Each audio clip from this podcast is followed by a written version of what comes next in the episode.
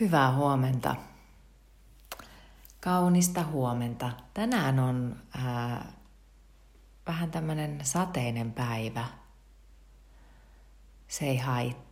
Kaksi ihanaa päivää, sellaista aurinkoista päivää on tässä takana. Ja jos sä taas satut kuuntelemaan tätä marraskuussa, niin tota... Hmm, niin tosiaankin se ei haittaa mitään. Mutta nyt täällä päässä tosiaankin niin kaksi ihanaa aurinkoista. Tosi ihanaa aurinkoista. Vai onko niitä aurinkoisia päiviä ollut enemmän? Hmm. Mä en jotenkin kiinnitä hirveästi huomiota sateisiin päiviin.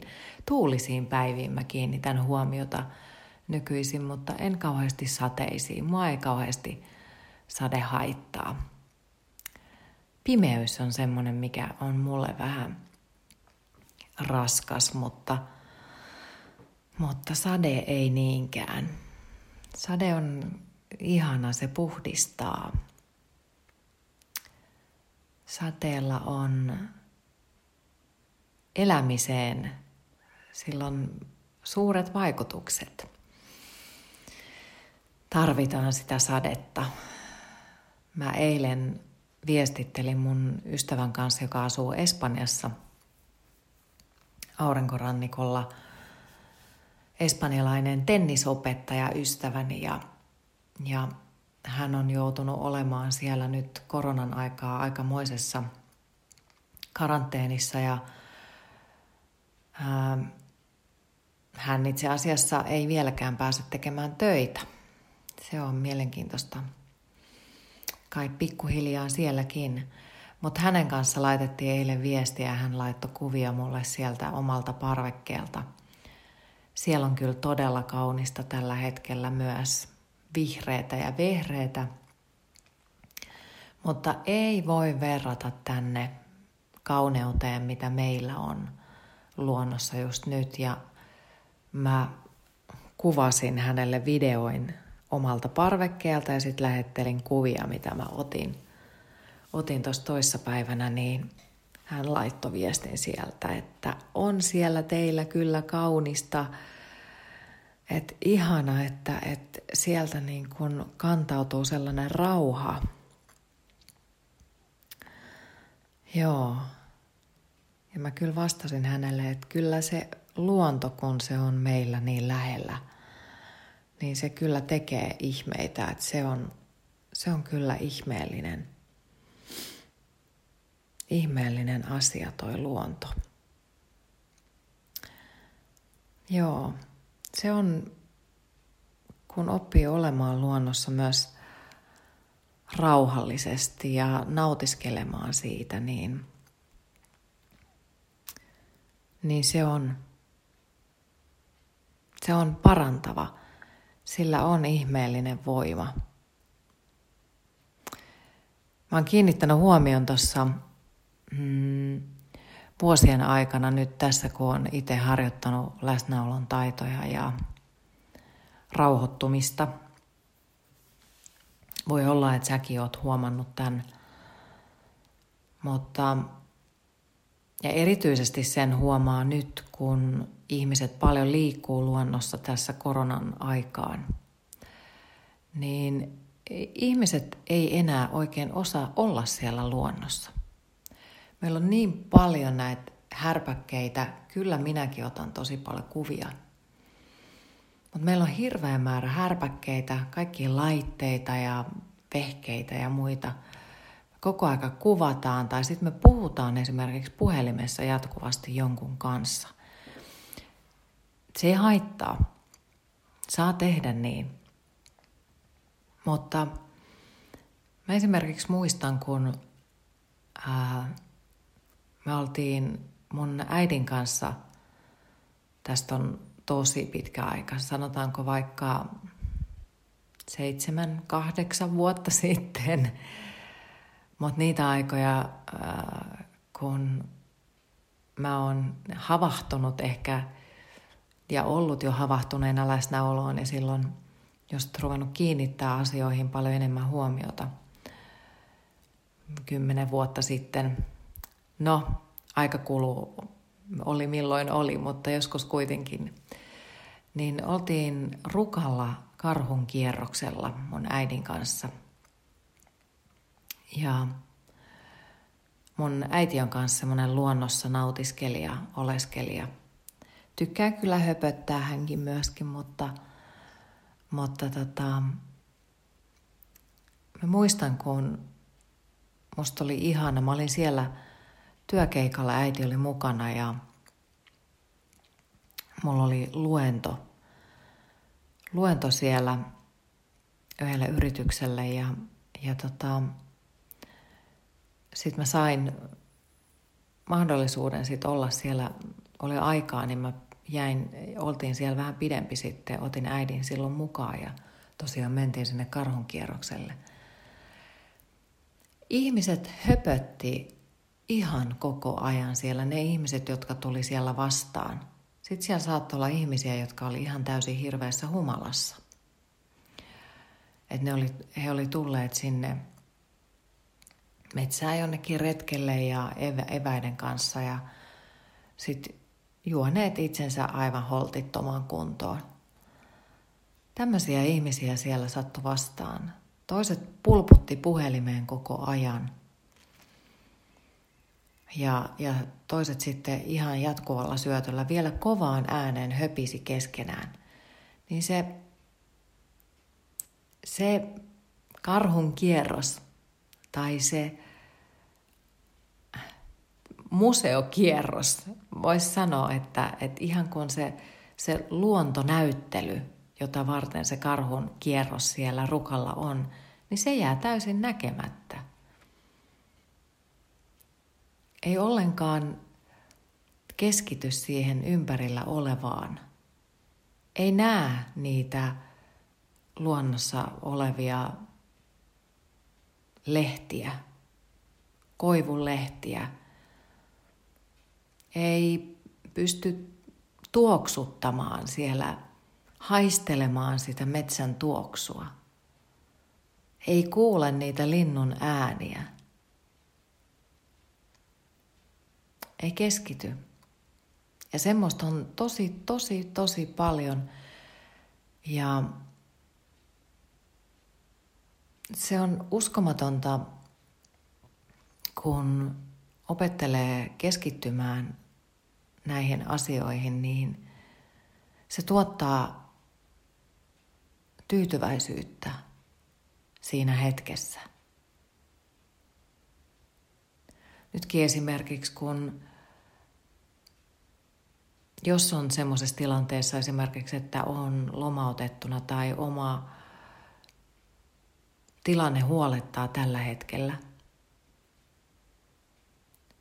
niin se luonto voi olla se paikka, missä voi harjoitella läsnäolon taitoa aistimalla, niin se tuottaa sitä hyvää oloa.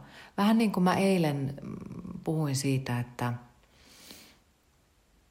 on kokonainen, täydellinen juuri sellaisena kuin on just nyt, niin just siellä luonnossa, kun sulle just sillä hetkellä, kun esimerkiksi menee kävelylle luontoon tai vaikka juoksulenkin päätteeksi, niin kuin minä teen, kun mulla on sitä energiaa piisaa, niin mä jään istuskelemaan lenkin jälkeen jonnekin kannon päälle tai kiven päälle tai tuohon rantaan, missä lähellä mä asun ja siinä on mäntyjä ja linnut laulaa ja muuta, niin mä jään istumaan.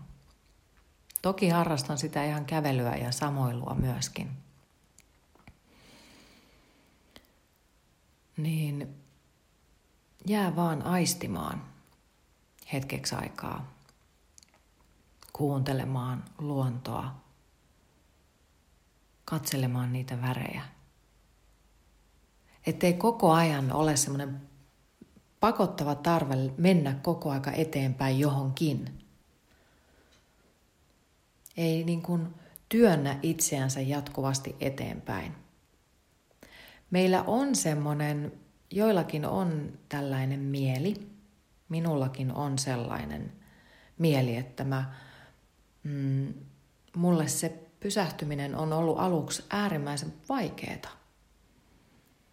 Mutta sen taidon op- opetteleminen tuo ihan hirveästi elämää. Ja, ja kun, niin kun uskaltaa pysähtyä, uskaltaa päästää irti siitä jatkuvasta eteenpäin menemisestä.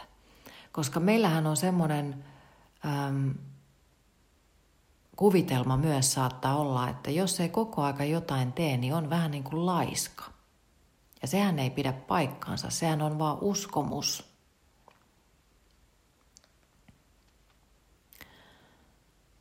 Jos koko aika tekee ja suorittaa, niin sä et anna itsellesi rauhaa. Ja jos eilen puhuttiin siitä kaipuusta, että eräällä tavalla siellä sisällä saattaa olla se semmoinen sisäinen kaipuu, joka, joka toivoo huomiota meiltä itseltämme, niin kun pysähtyy, niin silloin antaa itsellensä huomiota. Ja kun uskaltaa antaa sitä lempeästi, lempeästi, kauniisti, ei liian analyyttisesti tai on niin kuin armollinen itselleen. Antaa itsellensä luvan pysähtyä, että tämä on ihan ok ja, ja tämä on itse asiassa terveydelle hyväksi. On hyvä, että minä pysähdyn tähän. Tämä tekee mulle hyvää. Se antaa mahdollisuuden luovuuden kehittyä. Se antaa mahdollisuuden kehon hermostolle levähtää.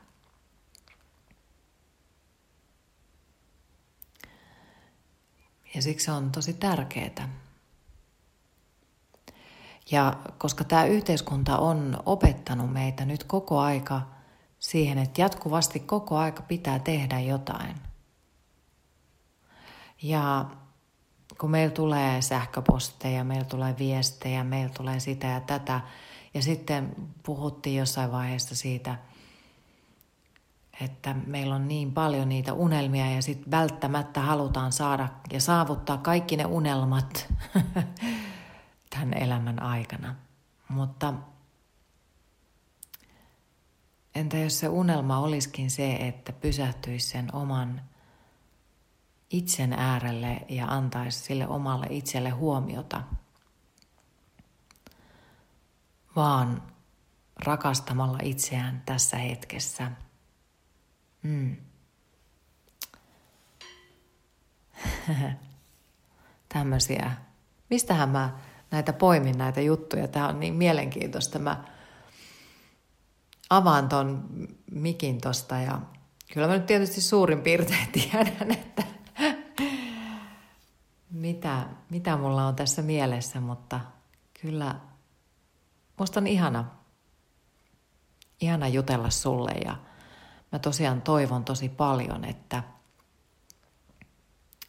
sä ammennat näistä mun aamuporeista itsellesi elämään vinkkejä ja mm, jotenkin löytäisit ja oivaltaisit asioita – minäkin olen oivaltanut ja sen takia musta on niin kuin kivaa ja ehkä tarpeellistakin tähän maailman hetkeen avata sanainen arkkuni. Hmm. Ähm, tähän, mitä mä nyt tässä höpöttelin, niin kyllä mä olin tähän tämmöisen postit-lappusen kirjoittanutkin että mä muistasin sanoa. Mä nimittäin huomasin, tuolla oli Facebookissa jälleen, jälleen siellä Auli oli laittanut äh, viestiä, että hän on nyt ottaa mun Vapaudu huolista kirjan lukuun ja, ja tota, ja sitten hän vaan sanoi, että, että ei ole mitenkään helppoa istua paikoillaan, olla tekemättä mitään ja vaan hengitellä. Mm. Ja se kyllä pitää ihan paikkansa. Se ei ole mitenkään helppoa. Koska, ja, ja nykypäivänä etenkin, koska, koska meidän keho ja aivot, sanotaan aivot, ää, enkä ole siis mikään neurotieteilijä, niin mehän on opetettu meidän aivot, meidän mieli siihen, että me koko aika ruokitaan sitä jatkuvalla jollain toiminnalla ja tekemisellä. Kun jos vaan istuisi paikoillaan ja olisi tekemättä mitään, niin yhtäkkiä meidän mieli haluaakin mennä tuonne some, someen. Vila, vilku, siellä vilkuskelemaan. En tiedä, nyt tuli semmoinen sanavirhe, että en tiedä onko oikein, mutta me, menköön. Niin sinne katselemaan niitä kuvia. Tai me ollaan bussipysäkillä ja me seistään paikoillaan. Niin se pelkästään paikoillaan seisominen tuntuu hankalalta, niin sitten pitää ottaa se kännykkä käteen ja ruveta jälleen selaamaan – ei pysty olemaan paikoillaan tekemättä mitään ja vaan hengittämään. Se ei ole helppoa. Tai olemaan täysin kokonaan siellä luonnossa sen juoksulenkin jälkeen esimerkiksi. Istumaan paikoillaan 20 minuuttia, koskematta kertaakaan siihen kännykkään.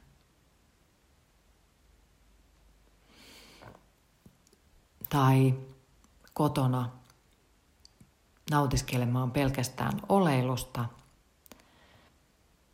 vaan että on koko aika pakko puuhailla jotain.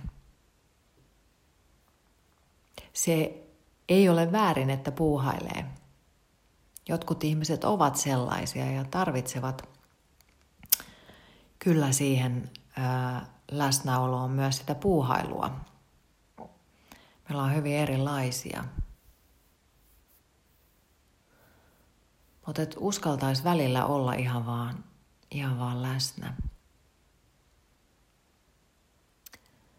Ja antaisi itsellensä, soisi itsellensä niitä pieniä hetkiä. Et, se on ihan ok. Mä voin,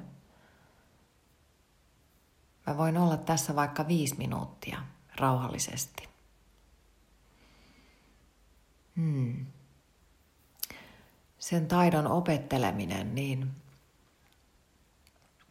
se voi olla. Se voi olla jännittävää, kyllä. Joo, mutta suosittelen. Tänään to, tosiaan ja tällä viikolla John Kabat-Zinnin kirja. Tämä on Mindfulness, tietoisen läsnäolon perusteet. Hän kirjoittaa tässä, että, tai otsikoi, että ei paikkaa minne mennä, ei mitään mitä tehdä. Monissa aasialaisissa kielissä mieltä ja sydäntä tarkoittava sana on sama. Kun siis kuulet englannin kielen tietoista läsnäoloa tarvo, tarkoittavan sanan mindfulness, sinun tulee samalla kuulla sydämellisyyttä tarkoittava sana heartfulness, jotta ymmärtäisit tai tuntisit, mitä tietoinen läsnäolo todella on. Hyväksyvää läsnäoloa kutsutaan englanniksi joskus rakastavaksi huomioksi. Affectionate attention. Siinä hengessä kannustan sinua lähestymään harjoitusta hyvin kevyesti ja suhtautumaan itseesi lempeän myötätuntoisesti joka vaiheessa. Tietoinen läsnäolo ei ole kylmää, kovaa, kliinistä tai analyyttistä tarkastelua, ei minkään erityisen toivottavamman mielentilan tavoittelua eikä myöskään mielen sekalaisten roskien siirtelyä, jotta niiden alla oleva kulta löytyisi. Tällainen suhtautuminen meditaatioon ja sen mahdollisiin hyötyihin on pakottavaa, tekevää ja pyrkivää. Meidän kannattaa pitää mielessä, että meditoiminen ei ole tekemistä. Se on olemista, ihmisenä olemista.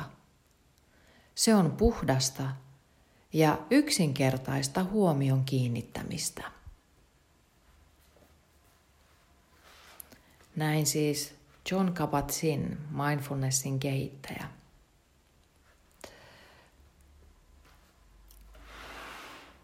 Niin, antaisi itsellensä rakastavaa huomiota, kun vaan on ja hengittää. Huomioi vaan sen, että ok, mun mieli pyrkii ihan jatkuvasti tekemään jotain.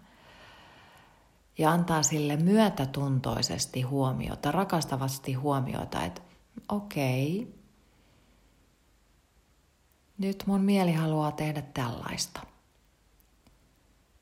Ja sitten rauhallisesti vaan antaa sen mielen haluta kaikenlaista ja keskittyy vaan siihen omaan hengittämiseen.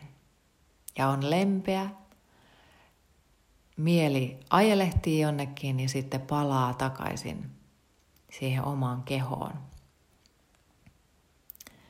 Hengitykseen ja sitten aistii vaan sen ympäristön ja aistii vaan oman hengityksen.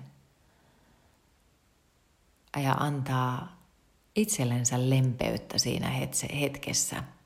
On vaan. Ja kelluu ja nauttii. Mm.